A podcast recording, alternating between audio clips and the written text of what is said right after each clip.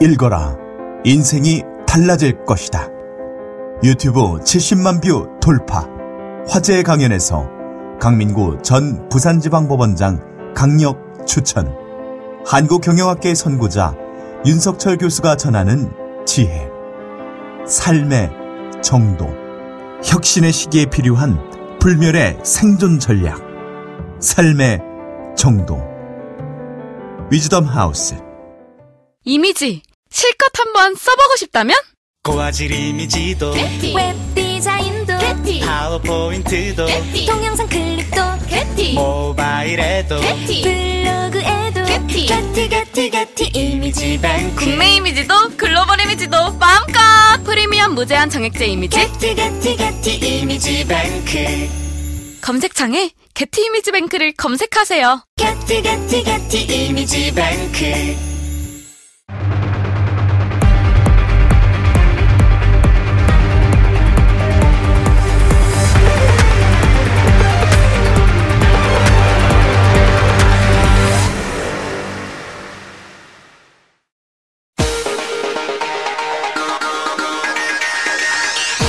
여러분의 오후를 확 뒤집겠습니다. 혼란의 시대.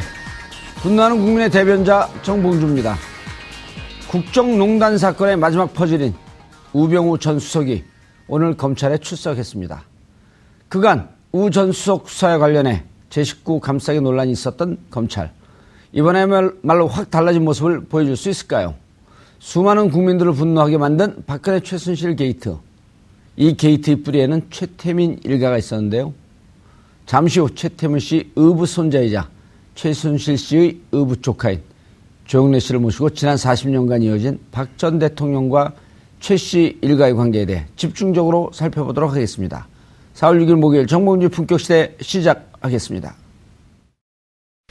우병우 전 민정수석이 오늘 오전 피의자 신분으로 검찰에 출석했습니다. 지난해 11월 검찰 수사, 지난 2월 특검 수사에 이은 세 번째 수사기관 소환입니다. 모든 것은 오늘 검찰에서 정부에 조사받으면 답변하겠습니다. 우 전 수석은 국정농단 사태를 방조한 것에 대한 직무유기 혐의를 비롯해 공무원 인사개입과 세월호 수사 외압 등에 대한 직권 남용 혐의 등을 받고 있는 상황. 이에 예, 오늘 조사에서 검찰이 어떤 혐의를 집중 조사할지 또 조사 후 앞서 특검에서 기각되었던 구속영장을 다시 청구할지에도 관심이 모입니다. 그간 국정농단 사태에 연루된 인물들의 구속에도 불구하고 법망을 피해왔던 우병우 전 수석. 과연 이번 조사를 통해 어떤 운명을 맞게 될지 지금부터 전망해 보겠습니다. 4월 6일 목요일 정봉주 품격시대 첫 번째 이슈 들어가겠습니다. 박근혜 최순실 KT의 마지막 퍼즐. 우병우 전 청와대 민정수석이 오늘 오전 검찰에 소환됐습니다. 우 전 수석이 수사기관에 불려나온 건 오늘로 세 번째인데요. 구석의 문턱에서 매번 돌아왔던 우 전 수석. 이번에도 돌아올 수 있을까요? 이 문제와 관련해 전문가 세 분 모시고 말씀 나눠보도록 하겠습니다. 정상근 미디어 오늘 기자 나오셨습니다. 네, 안녕하십니까. 예. 자주 나오시니까 조금 자연스러워지신 것 같아요. 네, 뭐 갈수록 조금씩 나아지고 있는 것 같습니다. 예. 오늘은 좀 겁나게 얘기한데요. 아, 그럼 또 다음 주부터 또 긴장해서 질문 말 못할 수 한마디 있어요. 드릴까요? 아, 질문이요? 예. 아, 다음 주시면 안 될까요? 감옥 가고 싶어요? 아, 아니요. 저 무- 요즘 감옥 무서운지 아는 사람들이 많아졌어요. 그죠, 변호사님? 네, 저도 무섭습니다. 예, 훌륭한 분이에요. 그래도 감옥 가는 분들 안 가게 빼줬으니까. 노영희 변호사 자리하셨습니다. 네, 안녕하십니까. 예. 자, 그리고 이종훈 평론가, 모든 문제 전문가 자리하셨습니다. 네, 안녕하십니까. 예. 정말 이종훈 평론가님 모르는 게 없는 것 같아요. 제가요? 예, 제가 보는 평론가 중에 한 16번째로 훌륭한 것 같아요. 아, 17번째 아니고. 아니, 위에 아, 15명 아무도, 아무도 없어요. 자, 어, 우병우 수석, 네. 어떻게 됐어요? 오늘 검찰에 출석을 했죠. 레이저 쐈어요, 안 쐈어요? 어, 그동안 뭐 레이저 논란이 좀 있었는데 예. 오늘은 평소와는 좀 다른 모습이더라고요. 그래서 예. 들어올 때 뭐 좀 뭐랄까 이런 표현이 좀 적절한지 모르겠지만 눈을 약간 좀 내리 까는 듯한 예. 좀 그런 표정이었고 그 전에 검찰이 그러지 않았을까? 눈 까라. 어, 뭐 검찰에서 뭐 그랬는지는 잘 예. 모르겠는데 정말 여러 가지 장면이 있지 않았습니까? 그 검찰에 들어올 때 뭐 기자한테 뭐 째려봐서 그러니까 예. 일종의 레이저라고 불리기도 했고 아하. 또 검찰 조사 과정에서는 또 사진이 찍혔죠. 그러니까 그렇죠. 팔짱 팔짱을 사진. 음. 끼고 있는 사진이 찍혀서 와 정말 저렇게 수사를 받는 피의자가 대체 아, 피의자라고 하기엔 좀 그렇지만 음. 역대 네. 최 최악의 검찰 굴욕이었 굴욕 사진이었죠. 그렇죠. 근데 예. 그 이후로 정말 검찰 창문마다 다 가리기도 했었는데 예. 음. 또 그게 이제 우병우 때부터 비롯됐습니다. 근데 오늘은 좀 달랐어요. 그러니까 뭐, 뭐 차분하게 대답을 했고 뭐 예. 이렇게 노려보거나 하는 경우도 없었고요. 아하. 네. 예. 노영희 변호사님, 네. 아, 좀 태도가 바뀐 것 같은데 보통 이제 그 법조계 인사들 보기에 음. 아 이게 위기에 처해서 연기하는 건지 진짜 심경이 변한 건지 근데 진짜 심경이 변할 가능성은 잘 없지 않나요? 아니, 그러니까 그분은 심경이 변했다기보다는 예. 이번에 상황이 조금 변했다라고 느끼는 것 같아요. 음. 그 제가 좀 들은 얘기인데 예. 그 나 정말 가기 싫다 이런 말을 했다는 거예요. 아하. 가기 싫다 그러면 뭐 조사를 받으러 가기 싫다는 얘기냐 이렇게 예. 물어보니까 아니 나는 거기 가기 싫다. 그러니까 음. 구치소 가기 싫다 이런 얘기를 예. 한 걸 보면 구속될 수도 있다라고 하는 불안감을 조금 가지고 있는 것으로 지금 보이고 예. 또 나 혼자 절대 혼자 가지 않겠다. 같이 가자 이런 얘기도 막 했다고 해요. 음. 예. 그러니까 그 얘기는 이제 우병우 전 수석의 혐의와 관련해서 뭐 검찰 고위 관계자들 다 연루되어 있으니까 음. 너희들이 나를 정말로 그런데 보낸다면 나도 가만히 있지 않겠다. 뭐 이런 얘기를 들리거든요. 예. 그래서 사실은 이제 그런 얘기들을 이번에만 한 게 아니고 지난번에 검찰 그 특수본 일기 수사할 때도 많이 했었어요 그분이. 음. 그런데 이번에는 아마도 지금 세 번째야. 이 특수본 일기 때 받았고 특검 네. 때 받았고 특검 땐 그런 얘기를 안 했나요? 특검 때는 사실은 검찰 관계자를 조사를 못 했고요, 특검에서. 음. 검찰 특수본 일기에서는 검찰 관계자들을 다 조사를 했습니다. 예. 했는데, 그때 윤곽근 고검장이 이제 조사를 마무리를 못하고 그냥 넘기지 않았습니까? 그렇죠. 러면서 그때 묻혔어요. 묻히면서 뭐라고 했냐면, 수사 다 했는데, 그거에 관련된 내용들은 조금 있으면 밝혀질 것이다라는 말을 했어요, 의미심장하게. 누가요? 윤곽근, 윤곽근, 팀장님이 어, 그 고검장이. 당시에. 예. 예. 그래서 아마 그거가 관련돼 있는 자료들을 지금 이 그 검찰에서 가지고 있는 걸로 알고 있- 있거든요. 특수본 2기에서. 예. 그렇게 되면 그분들하고 관계되는 것들이 이제 이번에 많이 나올 가능성이 있는데 아마도 우병우 전 수석은 당신들 그런 식으로 그 나에 관련된 여러 가지 것들을 얘기를 한다면 날 넣으면 어, 나도 음. 내가 알고 있는 것들을 그냥 이렇게 다 얘기해서 같이 그냥 하자. 같이 음, 묶이시면 되겠다. 예, 뭐 그런 아하. 식으로 이제 말을 하고 있는 것으로 지금 보여, 보여요. 예. 근데 그동안에 특검에서는 아예 그런 검찰 관계자들조차도 조사를 못 했었거든요. 근데 이번에는 그런 조사 한 거 플러스 이번에 46명, 50명 조사했다고 하지 않습니까? 그렇죠. 그러니까 노승관 차장님이 지난번에 그 기자들하고 티타임 음. 하면서 우리 너무 억울하다. 우리 이렇게 열심히 하고 있는데 왜 자꾸 니네는 우리 수사 못한다고 하느냐. 예. 막 화를 냈는데. 봐주기 수사하고 있는 거 아니냐라고 예. 하는 오해에 대해서 예. 확 기분 나쁜 얘기를 했죠. 음. 예, 그래서 이제 불쾌하다는 심정을 딱 드러내면서 했- 하고 오늘 또 이제 그런 식으로 조사를 받으러 이제 왔는데 우병우 수석의 얼굴이 조금 안 좋았잖아요. 예. 그러니까 그건 아마도 조금 위기 의식을 느끼고 있는 것으로 보이고 검찰도 절치부심했다 음. 아하. 그런 걸 좀 보여준 것 같습니다. 이번에 우, 우병우 전 수석 입장에서 이번에는 간다. 그러니까 그런 불안감을 좀 가지고 있는 것으로 아, 알겠습니다. 이종훈 평론가님, 네. 또 이 심리 분석, 사람의 인상 분석, 이게 전문가이신. 그러니까 눈빛이 네. 오늘 예, 아, 질문도 하기 전에 막 대답해요. 모든 문제 전문가를 이렇게 조금 오버하시는 것 같은데. 아 그게 아니고 벌써 다 그렇게 대충 이제까지 그렇게 질문하셨기 때문에 오늘 예, 알겠어요. 오늘 하십시오, 그러면. 네. 아니 눈빛이 좀 많이 겸손해진 건 맞아요.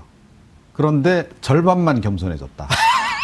아, 그래서 우리 이종훈 평론가님 실제로 매력적이야. 예. 그러니까 후속이 딱 이번에 돼야 딱 절반이 아니면 49%쯤, 51%쯤. 아, 51%죠. 예. 52% 쯤. 그래서 실제로 이제 구속이 딱 이게 절감이 돼야 예. 음. 그때는 확실하게 겸손해질 것 같아요. 그러니까 박근혜 전 대통령도 그랬잖아요.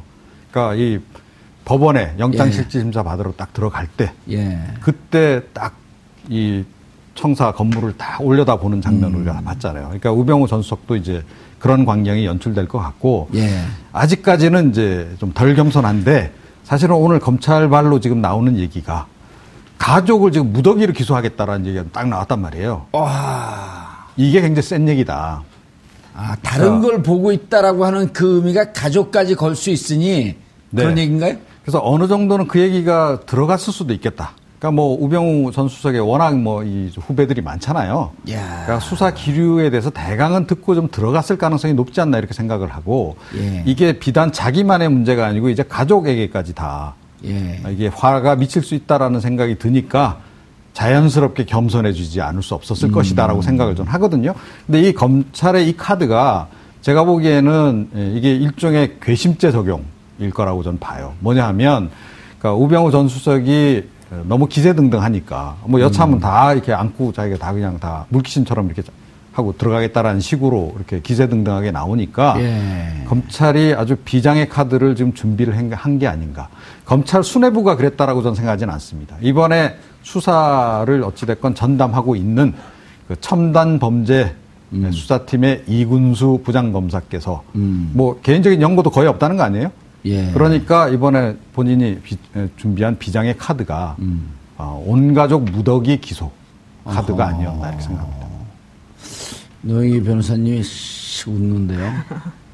씨 웃는데요. 탈세 아닌가요? 탈세 관련된 쪽으로 지금 얘기가 얘기가 되고 있죠. 예. 탈세 의혹 관련돼서. 왜냐하면 정강 기업을 하고 있기 때문에 기업하는 분들 지난번에 어, 박채윤 씨인가요? 네, 박지윤 씨. 예, 그 어느 병원 원장이죠? 그 이름 기억이 전찬 김 김영재 김영재 원장의 김영재 의원의 박채윤 부인을 그때 당시 배임 횡령으로 하려고 털었는데 그때 녹취록이 나왔던 거 아니에요? 네. 예, 그래서 회사는 분들은 배임 횡령이라고 하는 것은 늘 노출되고 사는 거니까 그렇죠. 예. 배임 횡령 뭐 탈세 이거는 뭐 예. 늘 상존하는 위험성 위험 그렇죠. 분이죠. 네. 기업하는 사람은 거기서 빠져나올 수가 없는 건데 그래갖고 가족을 걸게 되면 뜨끔해지는 거죠. 그렇죠. 부부 일가 뭐 장모 뭐 아하. 하는, 과- 하는 그 회사에 관련된 모든 것들을 다 같이 보겠다 이런 얘기가 좀 있으니까 예. 아무래도 상당히 좀 부담스러울 것 같습니다. 예를 들어서 아들이 정강 소속의 차를 아무 직원도 아닌데 타고 다녔다. 그 막 이런 사실- 것까지 가면 그건 좀, 좀 너무 구차하지 않습니까? 예. 근데 이제 사실 가족회사 같은 걸 운영하는 경우에는 예. 그런 개인적인 유용을 조금 하긴 하는데 음. 이제 이번에 검찰에서 보고자 하는 거는 그런 가족회사와 관련된 개인 비리 뭐 우리가 알고 있는 그런 예. 것들에 대한 치중보다는 사실은 이제 그뭐 문체부 인사니 뭐 공정위 인사니 그렇죠. 부당하게 감찰하고 인사에 부당 개입한 혐의들 이런 음. 것들을 중점적으로 보고 또 만약에 그런 것들에 대해서 제대로 이게 터치가 안 된다면 이제 그 정강이라고 음. 하는 회사와 나머지 그 기흥시 씨 관련된 부분들까지도 예. 음. 전부 다 보겠다 이런 의지를 지금 보이고 있는 거죠. 지금 받고 있는 혐의는 직권남용이 주 혐의고 직권남용 중에서도 세월호 수사 방해. 네. 그거는 그 박영수 특검도 이건 빠져날 수가 없다. 그렇죠. 그때 윤대진 지금 현재 이제 2차장 검사인데 예. 당시에 그 광주에서 그 형사 2부장에 형사 있었었거든요. 2부장 지금 광주 2차장이죠. 아 부산 부산지검 2차 장. 2차장. 예, 부산 2차장. 예, 예. 근데 예. 그분이 이제 당시에 그 세월호 관련해서 해경에서 예. 너무 제대로 이제 수사를 못하고 임명 구조 못하니까 관련자를 과실치사 혐의로 입건하려고 이제 해서 수, 수사를 하려고 했더니 예. 그러면서 이제 서버 압수수색 같은 것들을 이제 하려고 했더니 예. 우병우 전 수석이 그걸 못하게 막으면서 그렇죠. 음. 외압을 많이 행사했었잖아요. 그래서 그 부분하고 그다음에 이제 변찬우 변호사가 있습니다. 18기. 변찬우. 네, 변찬우 예. 변호사가 그 세월호 관련해서 여러 가지 것들을 다 총괄 지휘했던 분인데 광주 지검장이었었죠. 네, 당시에. 예. 그래서 그분이 이제 사실은 우병우 전 수석하고 악연이 많아서 이제 옷을 벗으셨는데 음.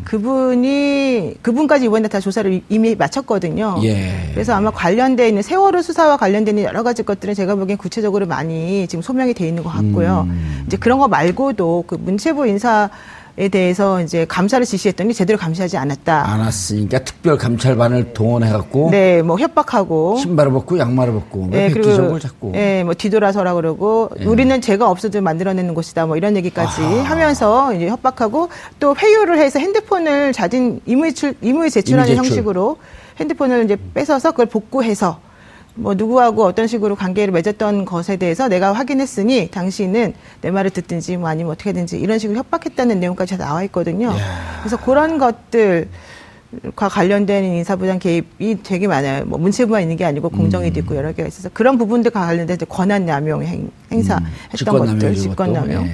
그리고 이제 직무유기 같은 것들, 뭐 미래나 K스포츠 재단에서 알면서도 이제 그냥 봐주고 넘어간 것들. 직무유기는 입증하기 좀 어렵죠. 어렵죠. 사실 예. 직무유기, 직무유기는 어떤 게 필요하냐면 적극적인 직무 포기 의사가 필요해요. 아하. 그러니까 단순히 그냥 일을 못하는 무능 정도에 그치는 게 아니고 예. 적극적으로 나는 이걸 안 하겠다라고 하는 예. 포기 의사가 명시적으로 나와야지 인정이 되는 죄예요. 그런 경우 거의 적용이 힘들다고 그렇죠. 봐야겠네요, 이거는. 거의 적용이 예. 어렵죠. 그러니까 그런 걸 잘 아니까 이제 자꾸 본인은 무능했다는 쪽으로 지금 연막전을 피고 있는 거죠. 그리고 뭐 그런 거랑 혐의랑 횡령 배임이랑 음. 예. 또 이제 뭐 국회 증언 감정법 위반 혐의 이런 것도 예. 있습니다. 저는 이번에 공갈 협박죄까지 포함시켜야 된다라고 생각해요. 그러니까 조금 전에 잠깐 얘기했다시피 특별감찰반을 동원해서 공무원들 불러다가 그 조사할 수 없는 내용까지 막 조사하고 압수수색까지 버리고 음. 양말 벗어 옷 벗어 아니 무슨 저기 예전에 그 남영동 대공물신도 아니고 예. 어떻게 뭐 양말 벗어라 옷 벗어라 이렇게 다 뺏겨놓고 그냥 취조하고 이런 음. 식으로 하냐는 거죠. 아니 민정수석실에서 그런 일을 할 수 있는 곳이 아니지 않습니까? 기본 기능 자체가. 예. 그런데 우병우 전 민정수석이 한 걸 보면 그러니까 거의 지금 청와대 안에다가 미니 중앙정보부를 만들어 놓은 거예요. 음. 그리고 거기 일종의 대공분실처럼 만들어 놓고 사람들 불러다가 이런 식으로 말도 안 되는 예. 취조를 하고 이거는 확실하게 공갈 협박죄까지 포함시켜야 전 음. 된다 그런 측면에서 이렇게 좀 생각을 하고 그러니까 더욱이 또 여러 가지 지금 뭐 직권남용과 관련해서는 예. 제가 보기에는 이번 그 이 특수본에서도 못 밝힌 게 결국 최순실하고의 관계라고 저는 생각하는데요. 그렇죠. 모른다 그러잖아요. 최순실하고 최순실하고 들어갈 때도 관계 최순실 모른다고. 관계를 사실은 밝혀야 됩니다. 그러니까 예. 그렇지 않고서는 아무리 민정수석이라 하더라도 이렇게까지 적극적으로 나설 이유는 없다는 거죠. 그냥 통상적인 공무원들의 그 행보로 볼 때. 예. 그래서 뭔가 있다. 끈끈한 뭔가 있다. 그래서 제가 보기에는 이 그건 자백 이외에는 뭐가 없잖아요. 아, 사진 그러니까 찍을 그게 좀 증거. 아쉬워요. 그래서 예. 그 부분을 이 특수본 이기 특수본이 반드시 좀 밝혀주기를 음. 바랬는데 아직 못 밝히는 것 같은데 밝혀내서 사실은 이 우병우 전 수석 같은 경우에는 거의 최순실에 버금가는 정도의 공범 수준이라고 저는 보거든요.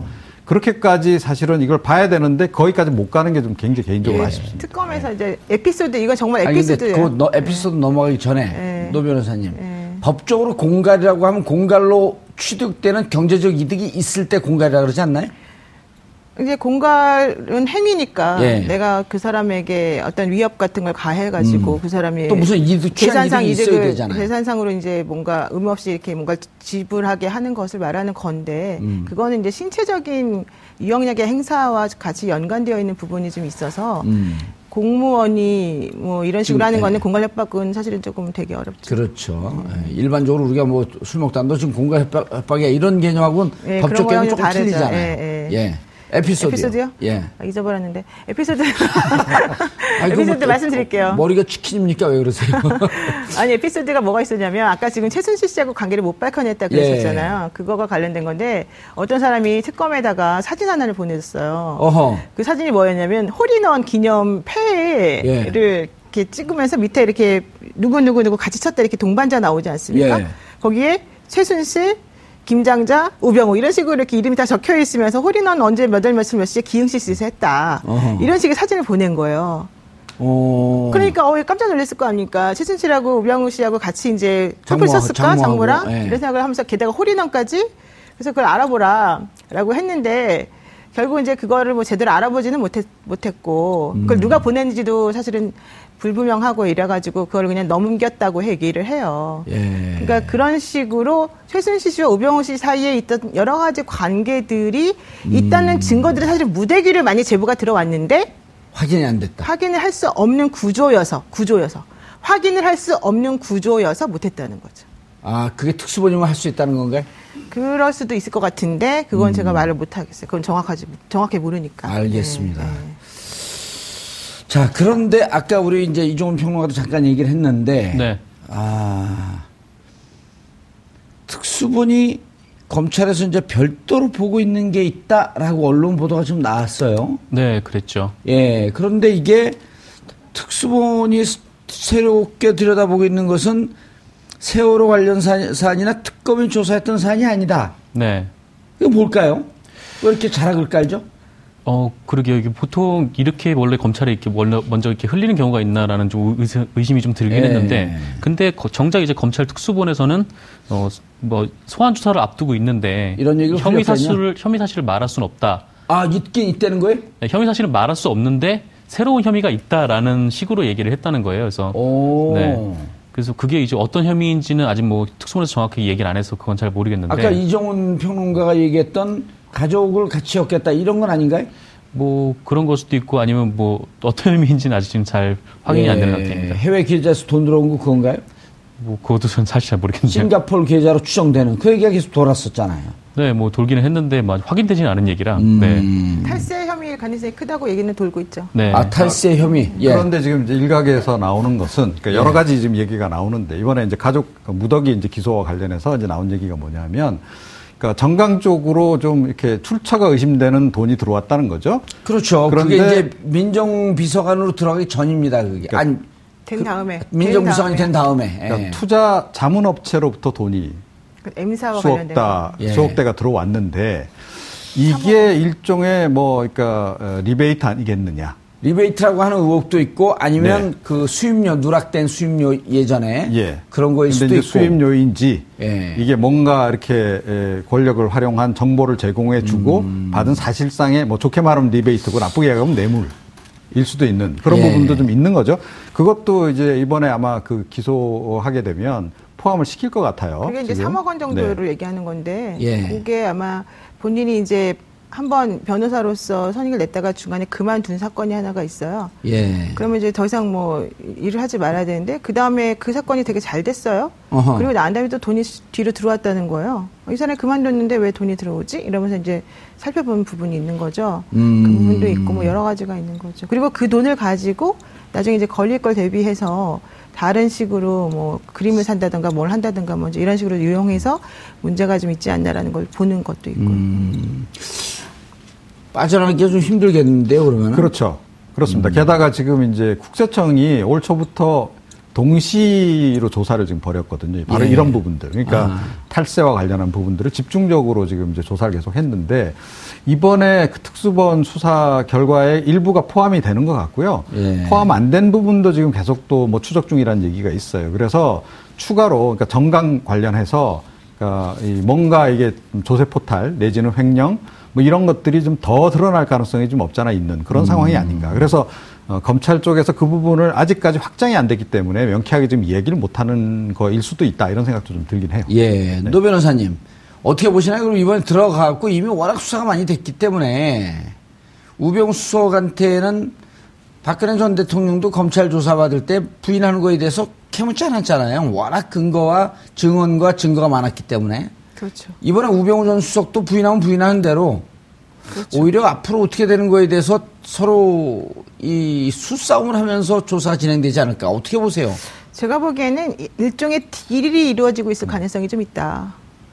일종의 타협이 이루어질 가능성이 좀 아, 있다. 좀 싸게 들어가자. 예, 그렇죠. 어, 정말 전문 연구가 예, 싸게 싸게 들어가죠. 들어가자. 예. 그러니까 이제 핵심적인 5월 9일 정보 유치되면 무거워진다, 세진다. 이거. 네. 그러니까, 핵- 정말. 그러니까 기소를 하는 범위 자체를 조금 조절을 해줄 네. 가능성이 조금 있어 보이는데 그걸 그렇다고 해서 개인 비리 쪽으로만 계속해서 영장을 청구할 수는 없으니까 음. 이제 너가 정말로 문제가 있다라고 지금 밝혀지고 있는 세월호. 그런 부분들과 관련해서는 인정을 하- 하되 뭐 나머지는 우리가 좀 건드려주지 않겠다라든가 이런 식으로 좀 정리해줄 가능성이 있는 예. 거죠. 그러니까 두 양측이 검찰 특수본과 우병우가 확전 금지 협약을 맺고, 맺고 있다. 그럴 수도 있지. 명분 쌓기라던가 나중에 검찰의 미래까지도 우리가 좀 생각해 봐야 되지 않겠냐라는 의미에서 뭔가를 조금 정리할 가능성은 있는 거죠. 그건 너, 그, 당신 의협심이 많잖아, 네, 이건. 제가 내 보기에는- 목숨만 하나 불사, 불세워서 검찰을 살려야지. 네, 그러니까 일종의 이제 플리 플리바게인을 하는 거죠. 예, 예. 우리나라에서는 없습니다, 법적으로. 네, 법적으로 없지만 이제 실제로 예. 이제 그런 식으로 전개될 가능성이 높은데, 그러니까 지금 특수본의 그 수사 아, 라인일 가능성보다는 예. 오히려 검찰 수뇌부하고 그런 거래가 이루어질 가능성이 높다라고 저는 생각을 해요. 아, 그러니까 검찰 수뇌부라고 누구라고 찍지 않았기 때문에 누구라고 찍었으면 바로 명예훼손으로 걸릴 아, 위험성이 바로 그거죠. 있는데. 그래서 이제 조심해야 됩니다. 그런데 검찰 수뇌부가 뭐 아시다시피 이미 뭐 우병우 라인이다. 뭐 그런 얘기도 다- 잘 알려져 있고. 그래서 이번에 에, 우병우 전 수석이 그런 이제 협박도 가능한 것이고. 그러니까 여차하면 다 내가 뭐다 물고 그냥 들어가겠다라는 식의 예. 그런 식의 협박이 가능한 것도 검찰 수뇌부가 관련이 돼 음. 있기 때문에 그런 거 아니겠습니까? 결국 또 수천 통뭐 전화 통화한 기록 뭐 또 발견된 것도 있고 그래서 검찰 수뇌부하고 우병우 전 수석 간에 그런 딜을 할 가능성이 높고 우병우 전 수석은 그러니까 박근혜 전 대통령보다는 훨씬 법리를 잘 안다. 예. 음. 그리고 굉장히 실리적으로 움직이는 사람이어서 더욱 더 가능성이 높다 이렇게 생각합니다. 아까 노영희 변호사님 재미있는 무서운 얘기를 했는데 그냥 슬쩍 저희가 넘어갔는데 나 들어가기 싫- 나 가기 싫다. 그랬단 말이에요. 그 뒤에 함의는 나 보내면 너희들은 멀쩡할 줄 아느냐. 라고 하는 게 행간에 딱 숨어 있었단 말이에요, 글이. 그렇죠. 그런데 검찰 입장에서는 우병우가 야 당신도 있잖아 어그 자리 내가 만들어준 거 아니야 한번 해봐 그럼 어떨까요 내가 그랬어요 내가 우병우야 그거 해봐 내 죽고 네 죽자 되게 곤란한 곤란하네요 상당히. 예, 그러면 그럼 아니 검찰이 정말 쪼를까 아니면 왜 이래 이제는 쫄 단계는 아니지 사실은. 근데 검찰도 이제는 본격적으로 결정을 내려야 될 단계거든요. 예. 어. 더 이상 뭐 그런 거에 이제 휘말릴 수는 없는 음. 것이고 뭐 어쨌든 그런 사실이 있었다 하더라도 예. 그것은 이제 근거도 실질적 없는 건데. 예, 실- 아니 근거는 있겠죠. 있어요? 우병우 수석- 전 수석이 뭐 아무 근거도 없이 그냥 말로만 그렇게 할 사람은 아니니까 어허. 분명히 뭔가 이- 들고 있으면서 그런 얘기를 할 수 있었겠죠. 그러니까 그 동안의 수사가 제대로 진전이 안 됐겠죠. 예. 근데 이제 그거는 정확히 어떤 걸 들고 있는지는 지금 말할 수는 없지만 어쨌든 요점은 그런 상황이라면 검찰 입장에서는 그래도 어쨌든 우병우 전 수석이 모든 걸 총괄해서 한 사람이고 기획을 하고 예를 들면 이렇게 판단이 된다면 그거에 맞춰서 실제 손발처럼 움직였던 몇몇 사람들에 대해서는 뭐 일종의 조금은 책임을 지, 져야 된다면 지, 지게 하고 예. 대신에 실질적인 책임은 우병우 당신이 지고 이런 식으로 정리를 해야 되겠죠. 그렇죠. 검찰 입장에서 어찌 보면 이제 검찰 입장에서 검찰도 이 부분에 대해서 자유롭지 자유롭진 않지만 그렇죠. 검찰 네. 입장에서 보면 청와대 민정수석이라고 하는 게 1인지와 만인지상인데 그렇죠. 절대적인 5개 사정기관을 장악하고 있는 데인데 그쪽에서 명령을 해요. 이거 수- 수사해라. 하명 사건 원래 보게 되면 어찌 보면 직권 남용이거든요. 검찰총장을 통해서 더- 내려와야 되는데 네. 그럼에도 불구하고 아 이건 당신 시켜서 어쩔 수 없이 했습니다. 그거 해주니까 뭐 좀 영전됐어. 이게 떡고물로 영전이 됐는지 진짜 실력으로 영전이 됐는지 이 부분에 대해서 우병우 수석이 하는 얘기에 대해서 이제 세월 좀 지났다. 박근혜 대통령도 갔고 5월 9일이면 정권도 바뀌니 가라. 이럴 것이다 이런 건가요?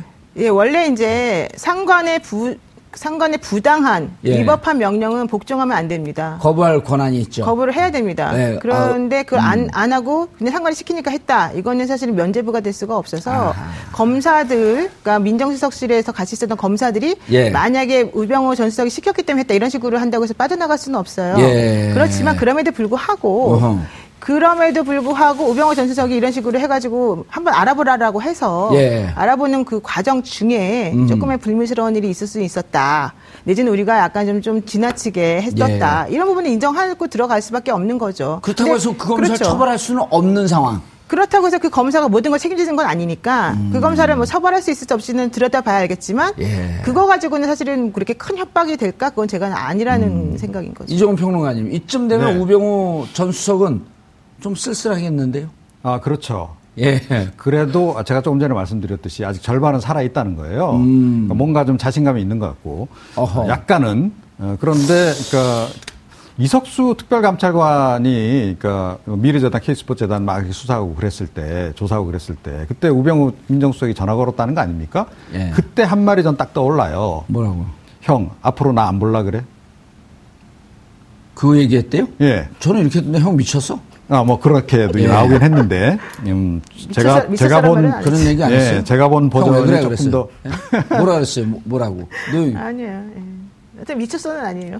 오늘 그냥 묻어갈라 그러시네. 아, 제가 조심하고 있습니다, 요즘에. 예. 왜요? 검찰에 걸렸어요? 음. 전화도 여기저기서 오고 있고 조심해야 됩니다. 자 어찌됐건 그래서 제가 예. 본 이제 버전은 이제 그게 가장 합리적으로 들려서 이제 형 나 안 보려고 그래? 예 그런 식의 전화를 이번에 다 하지 않았을까요? 아. 검찰 수뇌부에 다 전화 걸어서 근데 이제 그걸 우리가 예. 취, 그 취재가 안 됐고 노영희 변호사만 아는데 입을 다물고 있으니까 아 그러니까 답답하긴 하네요. 음. 신발을 좀. 벗겨야 되겠습니다. 네.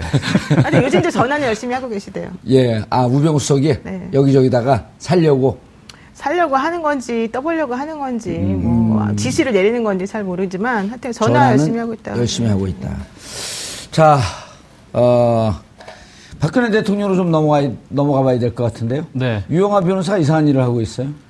변호사 모집 광고를 냈죠. 아, 예, 그랬죠. 예. 그 뭐 변호사단 내부에서도 지금 뭐 앞 손발이 안 만나느니 아니면 음. 뭐 이런저런 얘기가 나오고 있는데 뭐 특히 뭐 손봉규 변호사가 뭐 접견을 신청했다는 것도 자기한테 알리지 않았다라고 되게 뭐 불쾌감을 표하는 말도 아니, 했다고 그러니까 해요. 우- 유영아 변호사가 접견 신청한 거를 손봉규 변호사가 공동 변호인이잖아요. 예, 몰랐다. 자기가 손봉규가. 몰랐다. 네. 손봉규 변호사는 검찰 아, 조사받으러 갈 때 네. 어, 검찰 조사에 성실히 임하겠다. 라고 하는 얘기도 나중에 언론에 나온 거 보면 그렇게 메시지가 나갈 줄 몰랐다. 네. 그때도 그랬단 말이에요. 근데 그 전에 삼성동에서 무슨 얘기가 나왔었냐면 내일 검찰 조사 앞두고 입장 발표가 있겠다 이랬단 말이에요. 네. 근데 입장 발표 없이 들어가면서 29자의 간단한 네. 검찰 조사에 충실히 임하겠다. 그럼 나중에 손범규 변호사 뭐라 그런 거 아니에요, 그거 갖고. 뭐 그렇죠. 그때도 손발이 안 맞았던 건데. 네, 뭐 계속 손발이 안 받고 있는 것 같고, 근데 뭐 지금 박근혜 전 대통령은 어쨌거나 유영하 변호사를 굉장히 좀 신뢰를 하고 있는 듯이 뭐 접견도 계속 유영하 변호사가 하고, 그리고 또 유영하 변호사 최근에 뭐 자기 법률사무소에 뭐 3년 미만 변호사를 채용을 한다고 그렇게 공고를 냈다고 하네요. 음. 그래서 뭐 이게 뭐 뭐랄까 하여튼 집사 변호사라는 말이 있다고 하는데 뭐 예. 이것도 이 사실 알려지면서 좀 단어가 떠올랐던 단어인데, 그러니까 일종의 뭐 박근혜, 대- 박근혜 전 대통령이 구치소에 있지 않습니까? 예. 그러니까 이분이 면회를 할 수가 있잖아요. 뭐 9시부터 6시까지 면회를 하면은 그 방에서 나올 수가 있는 건데 그 뭐 그렇게 이제 면회를 하면서 그 숨 쉴 수 있는 공간을 주고 뭐 잔심부름을 하기 위한 그런 변호사를 채용하는 거 아니냐. 예. 뭐 이런 보도들이 나오고 그러더라고요. 아, 이게 그- 좀 유영아 변호사만 면회를 하고 있잖아요. 네, 그렇죠. 손범규 변호사도 지금 면회를 안 하고 있잖아요. 안 하는지 못 하는지. 네. 그렇죠. 예. 근데 제가 취재하고 제가 들은 정보에 따르면 어, 지금까지는 어, 별로 고통스럽지 않다. 그리고 잘 지내고 있다. 이렇게 얘기 안 하고 있단 말이에요. 네, 그리고 교도소에서의 정식 호칭은 대통령님이라고 하기로 했다고 하고, 네, 어, 그리고 박근혜 전담반에서 7명 내지 8명 여자 교도관을 배치했다고 하고, 네. 이건 언론에 안 나온 겁니다. 그거 나왔어요. 나왔어요? 아, 깜짝이야. 다 나왔어요? 네, 다 나온 얘기예요. 예. 음, 네. 별로 중요한 게 아니네요. 아니 중요한 얘기죠. 왜냐하면 여자 교도관 7명을 전담 배치한다는 거는 네. 한 명에 대해서 사실은 과잉이죠. 그렇지만 뭐 어쩔 수 없는 부분이 있으니까 이제 네. 그건 받아들일 교도소장 수밖에 없죠. 재량이니까요. 그렇죠. 예. 근데 일반적으로는 보통 두, 두 명 정도가 이제 이렇게 맞는 게 많죠. 음. 자, 그런데 유영아 변호사가 이거 왜 그랬을까요? 아, 그 300, 뭐, 아니, 3년 미만 경력 소속 변호사 모집이요? 예. 아, 그거는 제가 봤을 때는 급여를 조금 주려고 그런 것 같은데요. 3년 미만 경력 미만 3년차 미만의 경력 소속 변호사라고 하는 거는 기본적으로 로스쿨 수료하신 분들을 얘기하는데요. 기본적으로는 예. 그분들의 이제 급여가 예전보다는 많이 낮아졌기 때문에 이 임금 수준이 음. 아니, 그러니까 어디에 쓰려고? 뭐 여러 가지 이제 잡일을 시키시겠죠. 뭐 서면 서면 수습게 하고 뭐 자, 암리를 시키려고. 접견도 가게 하고 뭐 근데 접견은 아- 아마 본인이 그냥 독점적으로 변호사 그 대통령에 대해서는 할 것 같고 나머지 사무실 관련된 여러 가지 일을 시키려고 하는 거 아닐까 생각이 예. 들어요. 뭐 만약에 필요하다면 서면 작업도 시키고 뭐도 음. 시키고 하려고 하겠죠. 언론에 안 나온 얘기 하나 해드릴까요? 예. 사람들 못 보고 이렇게 커튼 치고 있대요. 누가요? 대통령님이? 예, 대통령 아. 그 방에. 방 주위에다가 못 보게 지나가다 혹시 그렇죠. 못 차단막 보게. 같은 거 해놨죠. 그거 나오지 않았어요? 여자 그것도 또 나왔어요? 예. 그게 이제 그건 안 이렇게 돼 있어요. 나왔어요. 네. 여사동이 서울구치소에는 여사동이 두 개가 있어요. 예. 음. 일동하고이동이 있는데 한 동에는 2층이고 한 동은 3층짜리예요. 예. 그리고 여자 여자 수용자들을 접견할 수 있는 변호사 접견실이 네, 세 군데가 있어요. 예. 음. 되게 좁아요. 그래서 이제 박 대통령은 그 중에 이제 한쪽 구석에 이렇게 방을 마련해서 예전에 미군 들이 사용하던 소파 협정에 예. 의해서 미군들 수용됐을 예, 때. 예. 그 방을 지금 이제 사용하고 있는 거잖아요. 그래서 앞에 이제 차단막도 만들어 놓고 음. 또 뭐 교도관도 일곱 명을 이렇게 2인 1조로 해서 번갈아 가면서 그분을 이제 다른 사람들과 접촉을 막기 위해서 이제 하고 있다는 얘기인데요. 예. 그러다 보니까는 사람들의 눈에 띄는 걸 싫어해서 앞에 다 이렇게 다 막아놓고 아무도 이제 보지 못하게 하는 거고 특히 박근혜 전 대통령은 자기의 맨 얼굴을 사람들한테 보이는 걸 제일 싫어해요. 음, 그거 그러게- 확인이 된 거예요? 네, 그렇죠. 그래서 바- 자기 얼굴을 아무도 못 보는 거야 유영아 변호사 이외에는. 그러니까 유영아 변호사 어쩔 수 없이 음. 이제 봐야 되니까. 변호사로서 볼 수밖에 없으니까 그분은 예. 이제 드리지만 나머지는 제가 보기에는 아마도 안 드릴 가능성이 크죠. 예. 이재원 평론가님, 네. 오늘 원래 저희가 이제 처음에도 얘기를 했는데 최순실 씨와 아, 이제 이재용 부회장하고는 못 만납니다. 남사 여사가 나뉘어져 있으니까 접견 가다가 만날 일은 없는데 최순실 씨하고는 많은 변호사들이 그랬거든요. 공범 관계, 핵심적 공범 관계이기 때문에 아, 원래 둘, 그, 같이 수용해서는 안 된다. 네. 근데 이제 최순실 씨가 결국 남부구치소로 갔습니다. 예. 이건 기본적인 원칙이거든요. 아, 그렇죠. 예. 그런데 그 밖에 이경재 변호사나 유영아 변호사를 통해서 끊임없이 서로 소통하고 있지는 않을까요? 아, 그거는 뭐, 그, 이미 오래전부터 예. 계속 그렇게 소통을 좀 해온 것 같아요. 그 양쪽이 뭐 서로 이렇게 음. 탄핵 심판 과정에서 이 대리인단의 전략을 봐도 그렇고 최순실 씨가 어, 전략을 쓰는 것도 봐도 그렇고 그때 이미 굉장히 강경하게 대처하면서 뭐 다 모르쇠로 일관하고 뭐 그런 식이었잖아요. 네. 이런 것이 사실은 뭐치 누구 한 사람이 지휘하는 것처럼 이렇게 쫙 진행이 예, 됐단 말이죠. 예. 그래서 뭐 그때부터 이미 소통을 계속 해왔을 것이다. 그리고 뭐 지금이라 그래서 그게 달라졌겠습니까? 변호인단 아, 간에는 아마 계속 소통을 지금 하고 있는 것으로 예. 이렇게 봐야 되겠죠. 그게 합리적이죠. 예. 자, 블랙리스트 재판도 또 진행이 돼요. 아, 이게 뭐 사건이 대한민국 국민이 전체가 다 변호사 수준으로 이, 이 법률 지식과 재판 정보에 대해서 알아야 되니 이거 어떻게 살죠, 우리가? 우리처럼. 그러니까요. 우리나라 국민들이 정말 이번 사건을 계기로 해서 예, 변호사 필요 없는 세상이 예, 됐어요. 변호사들이 정말 살 곳이 없어지고 있습니다. 점점. 예. 예. 지금 재판 어떻게 되고 있나요? 지금 블- 김기춘 조윤선. 블랙리스트 재판이 사실은 되게 중요한데 예. 그동안에 이제 계속 모르쇠로 일관을 해왔었었는데 어제 뭐 나온 기사에 의하더라도 조윤선 전 장관 같은 경우에는 본인이 정무수석으로 그때 들어오면서 전임자로부터 브리핑을 받는데 처음에 웃고 있다가 나중에는 얼굴 표정이 굳어졌다는 얘기잖아요. 블랙리스트 관리 얘기를 듣고 음. 특히 그것을 대통령이 직접 챙겼다 이런 얘기까지 들으면서 우리가 이런 것까지 해야 되냐 이런 얘기도 했었다는 거예요. 아, 조윤선 장관이. 예, 예. 그러니까 근데 이제- 이제까지 왜 부인하고 그러니까 있었어요? 이제 그동안 부인했던 것에 이제 빼도 박도 못할 증거들이 그렇게 나와서 아하. 이제 아마 오늘 재판에서도 그런 것들을 들이대게 되면 좀 신경의 변화를 일으킬 수도 있다 이런 누가요? 조윤선 전 장관이 어. 그리고 또 하나는 아, 조윤선 지금 그 진술은 조윤선 장관이 했다는 게 아니에요? 한게 아니죠 다른 사람이 이제 어제 다른 사람이 한 거고 아, 조윤선 예, 장관이 예. 듣고 있으면서 전임 장관으로부터 전- 인수인계 전임자로부터, 업무, 예. 전임자로부터 인수인계 받으면서 그 얘기를 듣고 얼굴이 굳어졌다 얼굴이 처음에는 굳어졌다. 어. 웃으면서 즐거운 마음으로 듣다가 이제 이렇게까지 해야 되느냐 이런 얘기를 했다는 그때 얘기고. 정무수석 인수인계 때 예, 얘기를 예, 하시는 예, 거죠. 예, 예. 음. 그렇게 됐고 그래서 이제 오늘 재판하게 되면 과연 이 사람이 견딜 수 있을까? 또 중요한 건 지금 전 조윤선 전 장관의 심리적 변화가 사실 매우 중요합니다. 예. 그분이 지금 구치소 생활을 잘 못 견뎌가지고 귤만 드시고 엄청나게 지금 말랐다는 거잖아요. 그리고 남편하고 하루 종일 그 접견실이 세 개밖에 없는데 접견실을 아침부터 밤까지 계속 자기 혼자 독점적으로 사용하다시피 하고 있어요 지금. 그 변호인 접견은 시- 그 시간 제한이 없으니까. 없죠. 그러니까 그러면서 남편하고 계속 이제 그런 소통을 하고 있는데 얼마나 답답하겠습니까.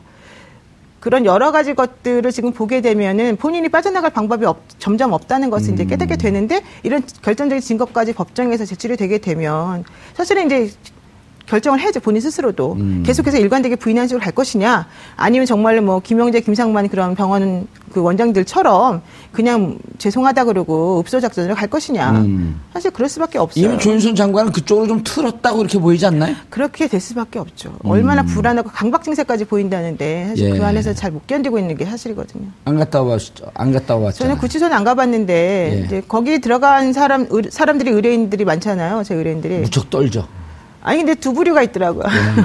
되게 적응 잘하는 사람들도 있고 예. 음, 저 같은 사람들이 있고. 그리고 또 적응 못해서 조금 말린 사람도 있어요. 근데 예. 음. 좀 지나고 나면 확실히 이제 얼굴들은 다 살이 좀 붙으셔서 세 번째 좋아지기도 부류가 하고. 있어요. 어떤 적응 못하면서 잘하는 척하는 사람들이 있어요. 아, 연기하는 사람들. 아, 쪽팔리니까. 그뭐 가면 우울증 이런 건가요? 가면성 우울증이요. 아니 참는 거죠. 음. 참아요? 무너지면 지금 죽- 죽는다고 보고. 근데 이제 조윤선 장관 같은 경우는 정말 무너진 제가 거죠. 보기엔 무너지고 있어서 음, 그렇죠. 예. 좀 걱정스러운 부분이 사실 있어요. 음, 기자들 통해서 이종훈 평론가님 네. 기자들 통해서 듣는 얘기는 정신 상태가 심각하게 무너졌다 이렇게 보도가 나오거나 혹은 정보가 이렇게 들어오고 있거든요. 아니 그러니까 조윤선 전 장- 장관은 지난번에 그 청문회 할 때 우리가 확인했잖아요. 예. 계속 이렇게 몰아세우면 예. 실토를 한다는 거죠. 예, 그래서 참 그- 행복하게 말씀을 그 소위 하시죠. 말하는 이른바 그 멘탈이 예. 음. 그렇게까지 강한 인물이 캐릭터가 못 된다. 그래서 그런데도 지금 갇혀 있죠. 게다가 이분이 또 얼마나 외모에 신경을 많이 쓰시는 분입니까? 이 피부 관리 음. 굉장히 신경을 많이 쓰시거든요. 조금 위험합니다. 박근혜 전 대통령 못지않게 예. 굉장히 그런 쪽에 신경을 많이 쓰는 걸로 알려져 있는 분인데 예. 그런 것도 못하지. 그 여성으로서 그런 스트레스가 엄청날 거예요 아마. 예. 그런 것 때문에 아마 더욱 더 지금 굉장히 좀 어, 심리 상태가 불안정할 거다. 노유 변호사님 네. 마지막 결정적 질문. 하지 마세요. 아니요 벼- 법률 질문. 아, 예, 왜냐하면 조윤선 장두 두 부류가 지금 남아 있는 거예요. 김기춘 끝까지 모른다. 조윤선 장관 사실은 했습니다. 대통령 지시로 했습니다. 그리고 인정하고 잘못했습니다. 라고 갔을 경우에 직권남용이란 말이에요 이게.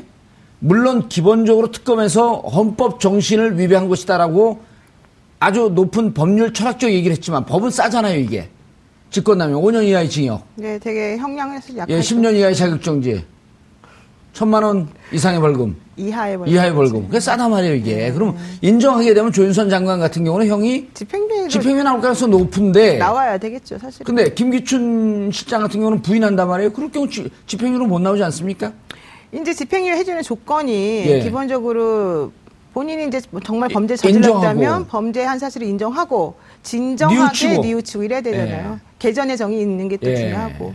그런데 만약에 조윤선 전 장관 같은 경우에 죄송하다. 내가 나중에 알았는데 음. 박근혜 전 대통령을 좀 보호해야 된다는 생각 때문에 그런 식으로 잘못된 말을 하게 되었다라는 식으로 지금 얘기가 나오게 되면 예. 음. 또 그럴 수 있죠. 근데 지금 국회에서의 그 증언 및 뭐 그 감청에 관한 법률인가 그거 예. 의 위반이잖아요. 지금 예. 그분들이 다 위증했다는 아직 혐의로. 고발했는지 안 했는지 아 그것도 예, 고발했네요. 고발했잖아요. 고소를 했- 예, 예, 그래서 고- 그게 1년에서 10년 사이에 범, 그 징역형을 선고하게끔 되어 있는 범죄거든요. 예. 근데 사실 이제 그걸 따지면 같이 한 사람에 대해서 여러 가지 범죄 혐의가 들어가 있는 거기 때문에 반드시 5년 이하만 들어가는 건 아니니까 세질 수는 있어요. 음. 예, 그렇지만 그럼에도 하지만- 불구하고 집행유예는 가능하죠. 음, 아니요 어, 김기춘 김기춘 전 아, 인정을 안할 김기춘 전 실장 같은 경우에 또 끝까지 인정 안 할지는 안 할지는 사실 잘 몰라요. 그분들 사실은 대통령이 시켰다라는 식의 말을 조금 했어요. 했죠. 예, 그래서 이분이 재판이 사실 지금 시작한 지가 오늘인가가 지금 첫 번째 날 아니겠습니까? 그러니까 앞으로 어떻게 전개될지는 모르고 또 음. 그 그렇게 전제로 끝까지 부인했을 경우에 끝까지 부인한다 그러면 사실 집- 집행유예 해주기는 어려울 수도 음, 있죠. 그랬으면 좋겠습니다. 음. 예? 네. 아 김기춘 어, 조윤선 박근혜 아, 지금 모든 국민들의 관심은 어, 대선과 서울구치소 그리고 남부 교도소로 쏠려 있습니다. 정봉주의 품격 시대에서는 여러분의 소중한 의견을 받습니다. 샵 5400으로 주제 맞는 다양한 의견 문자로 보내주시면 저희가 반영해 드리도록 하겠습니다. 100원의 정보 이용료가 부과됩니다. 한 발 더 깊이 들어가는 시사 분석. 여러분은 지금 생방송으로 진행하는 정봉주 품격 시대와 함께하고 계십니다. 오늘 방송 좋았나요? 방송에 대한 응원 이렇게 표현해주세요. 다운로드하기, 댓글 달기, 구독하기, 하트 주기. 더 좋은 방송을 위해 응원해주세요. 그리고 2부도 함께해주세요.